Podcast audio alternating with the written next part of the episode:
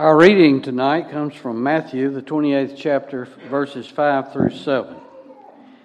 The angel said to the women, Do not be afraid, for I know that you are looking for Jesus who was crucified. He is not here, he has risen, just as he said. Come and see the place where he lay. Then go quickly and tell his disciples. He has risen from the dead, and he is going ahead of you into Galilee. There you will see him. Now I've told you. Good evening. Man told the story about the first time he returned from Haiti on a mission trip. Explained the airport was kind of small, the kind where you would walk out to the plane. Uh, and he said, even at that time, there was an observation deck where the people could um, watch the planes come and go and even wave goodbye to people as they were leaving. So he was on his way out to his plane and he noticed some people, total strangers to him, who were, were waving at him and, and, and saying things. And of course, they were speaking Creole, not English. And so he didn't know what they were saying, but he just looked back and says, No, no, I've, I've got to go. Sorry. Uh, and turned around and went toward his plane, but they kept even louder, saying more and more. And, and so this time he replied again, but he handed up a little bit. He said, I'm sorry, I'm sorry. I know this is rough for you, but I have to return home knowing that they couldn't hear a word of what he's saying. He says, I know you're going to miss me, but the United States desperately needs me. And so they just keep yelling. And finally, he hears one voice in English saying, You dropped your passport. And he looked to see, and sure enough, the wind was blowing it. He went and caught it and was able to get on his plane, knowing that the other side, two hours later when he landed, it would have been difficult, if not impossible, to get through customs the right credentials matter a lot.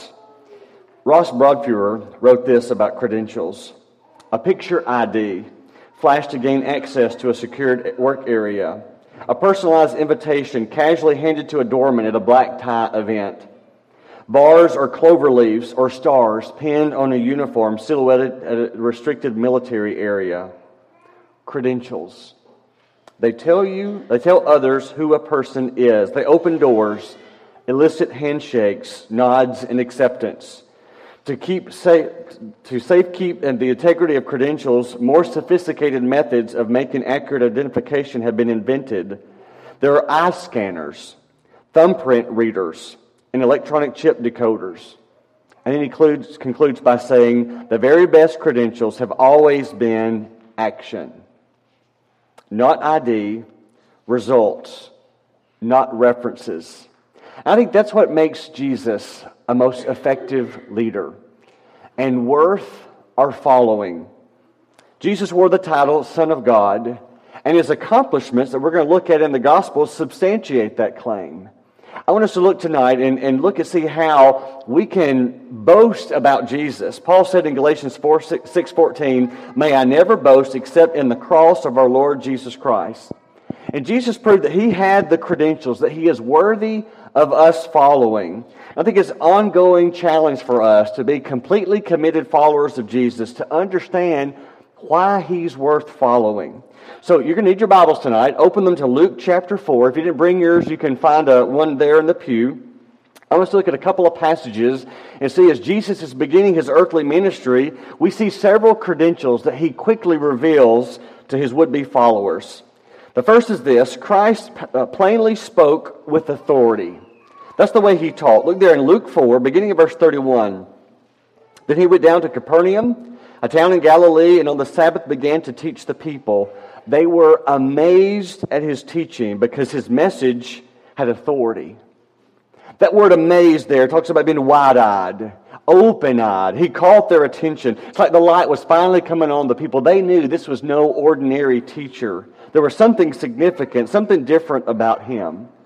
And at times we may be guilty of trying to separate Christianity and say, well, you know, it's just head knowledge. You have to know the right thing. And others will say, well, it's all about feeling, it's all about the emotion. But Jesus taught that it was both. Remember his words in Matthew 22 37? Love the Lord your God with all your heart, with all your soul, and with all your mind. Lewis Foster, a professor at a Bible college, said this The characteristic most noted about Jesus' message was the authority of the messenger. And Jesus had no greater authority than his own word. His preaching, his healing, the authority to forgive sin, he had it all. But as he taught, you remember how he would say, the NIV says, I tell you the truth. The old King James, you remember the words, Verily I say unto you. Six times Luke records Jesus saying that word. Foster says this it was more than just a means of getting people's attention or declaring importance, it was an affirmation of Christ's authority. See, we'll quote a magazine, we'll record, you know, Wall Street Journal. Jesus said, I tell you the truth. And make no mistake, Jesus had the authority, and he still does. we pick up right where we were last month, last Sunday night, where he was in Nazareth, in his hometown, walked through the crowd, if you remember that. And people thought, sought to throw him off the cliff. But he had authority. And people noticed that early on. A couple of years later, before Jesus ascended to heaven, he said that. One of the last things he said that we have recorded, Matthew 28 18, all authority in heaven and earth has been given to me. We live in a time where people say question authority or even ignore authority. And in the middle of our cultural war about who has the authority, who is it that can say what is morally right or morally wrong? Who can say whether or not life begins at the womb? But Jesus said, All authority in heaven and on earth has been given to me. And if you choose to be a Christian and to follow Him, you accept Christ's authority in your life. Well, here's the second credential that he very quickly reveals Christ boldly battled the enemy and was victorious every time. Look in Luke 4, uh, beginning of verse 33. And I want you to try to picture this scene uh, as it unfolds. In a synagogue there was a man possessed by a demon, an evil spirit. He cried out at the top of his, of his voice, Ha, what do you want with us, Jesus of Nazareth? Have you come to destroy us? I know who you are, the Holy One of God. Be quiet, Jesus said sternly. Come out of him. Then the demon threw the man down before them all and came out without injuring him. All the people were amazed and said to each other, What is this teaching?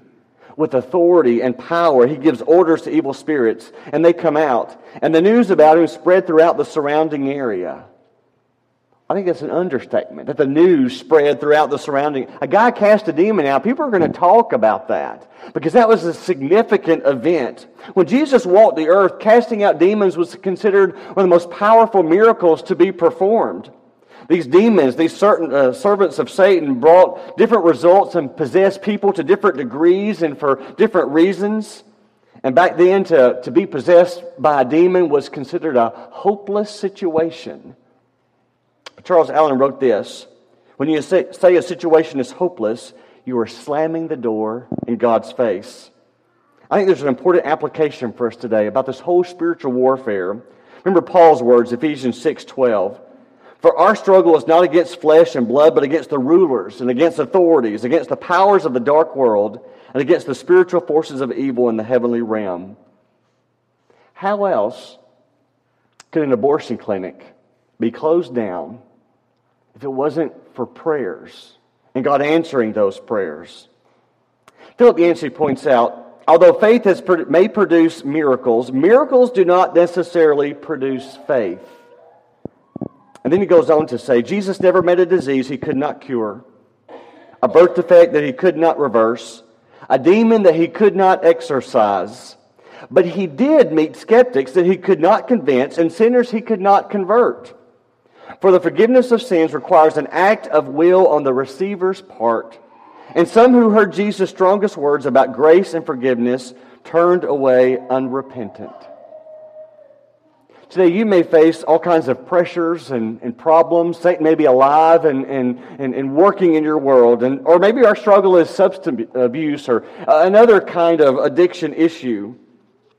Maybe we need to remember that greater is he who is in you than he that is in the world. And Jesus still has authority over anything that besets us even today. Well, here's a third one Christ calmly handled the popularity. He had an amazing way uh, of dealing with people in the crowds. Look there again, back to Luke 4, verse 38. Jesus left the synagogue and went to the home of Simon. Now, Simon's mother in law was suffering from a high fever, and they asked Jesus to help her. So he bent over her and rebuked the fever, and it left her. She got up at once and began to wait on them. When the sun was setting, the people brought to Jesus all who had various kinds of sickness, and laying his hands on each one, he healed them. Moreover, demons came out of many people, shouting, You are the Son of God. But he rebuked them and would not allow them to speak because they knew he was the Christ. At daybreak, Jesus went out into a solitary place. The people were looking for him. When they came to where he was, they tried to keep him from leaving them. If you keep reading in Luke's gospel, he recounts exactly what's taken place. Jesus went to this solitary place to pray. Whether he was facing opposition in Nazareth or maybe at the height of his popularity here, the crowds of Capernaum, maybe he was trying to restrain testimony. It wasn't yet time to tell people that he was the Messiah or calling these followers to come after him. Jesus always took time to pray with the Father. You should note that as you go through the Gospels. Here's God in the flesh, and yet he still felt compelled to spend time in prayer, solitude, silence with God. And in a sense of humility, he would quietly get away from the crowds. The popularity didn't change him. He wasn't addicted to that. He wasn't necessarily drawn to that. To him, it was, he came to, to help and to teach, but there was times where he personally needed to get away. Luke said he went out to a solitary place. That's a foreign concept for us, isn't it? To go to a solitary place solitude, prayer. Who's got time for that? We almost put that in the category of a luxury. Too much to do. I don't have time for that.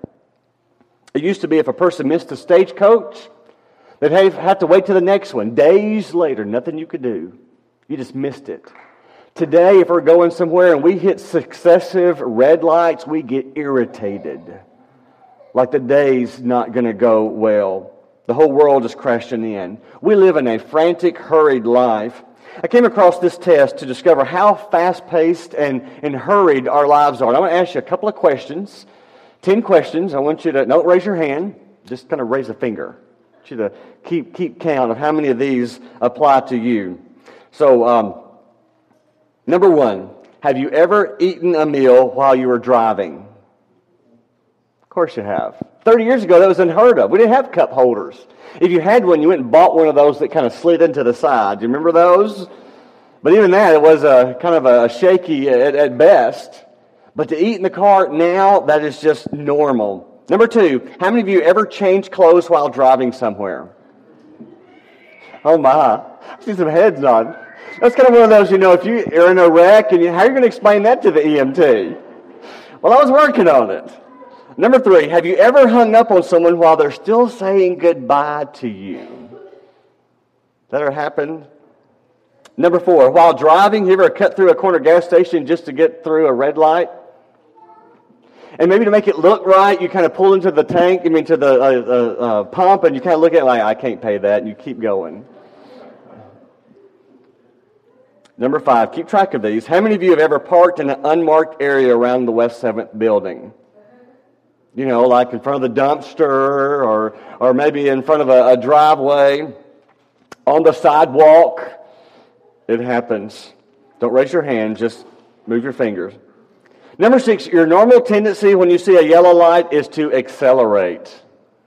Of course. Number seven, you ever read Cliff Notes for a book instead of reading the entire book? Be honest. Number eight, have you ever thought during a sermon, how much longer is he going to go?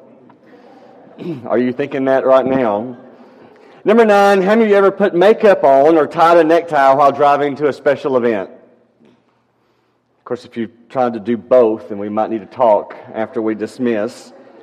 Number 10, how many of you have three children who think their first name is come on, hurry, and let's move it? The truth is, we complain about being in a hurry, in a rush, but there's something about us we're drawn to it. Isn't that true? Makes us feel important. Gets the adrenaline pumping. I think part of our problem is that we are a, a culture consumed with being on the go. If we have a day off or time off, we almost don't even know how to respond to that. And the first thought is not necessarily solitude with God. No time to visit, no time for solitude. We just got to leave before it's over so we can beat the traffic and hurry home. Henri Nouwen, in his book, The Way of the Heart, speaks of solitude. Listen to these words Solitude is the place where ministry and spirituality embrace each other. It becomes like a spiritual property for which we can compete on the free market of spiritual goods. We also think of solitude as a station where we can recharge our batteries or a corner of the boxing ring. In short, we think of solitude as a place where we gather new strength and continue the ongoing competition of life. And then listen to this statement. It's good to hear. The goal of our life is not people, it's God. Only with Him shall we find the rest that we seek. You know, I'm a people person. Maybe you are too. But people is not the goal. That's not the most important. God is. See, for the most part, the great danger is not that we'll renounce our faith in Christ or turn our back on Him. The danger is really more so we'll become so distracted, so rushed, so preoccupied, so distracted that we're not fully engaged. We're never fully present. We just skim our lives, not really living them. I always think about what's next. But what you read about with Jesus, even in the crowds thronging him, he would take time for himself to get away to the crowd. He was always more concerned with what was on the inside rather than the speed that people were traveling on the outside. John Knox was a powerful preacher. You may have read about him in church history, but also a man of prayer. Years ago, he was called in before Mary, Queen of Scots, and she was known to have quite a murderous temper. So before he went in, he was warned about how to handle himself and to be careful. How you be careful, be very cautious. You can understand that. I mean, she was the queen, and of course she had this temper. But Knox replied, Why should I fear 10 minutes with the queen when I've spent an hour with my king?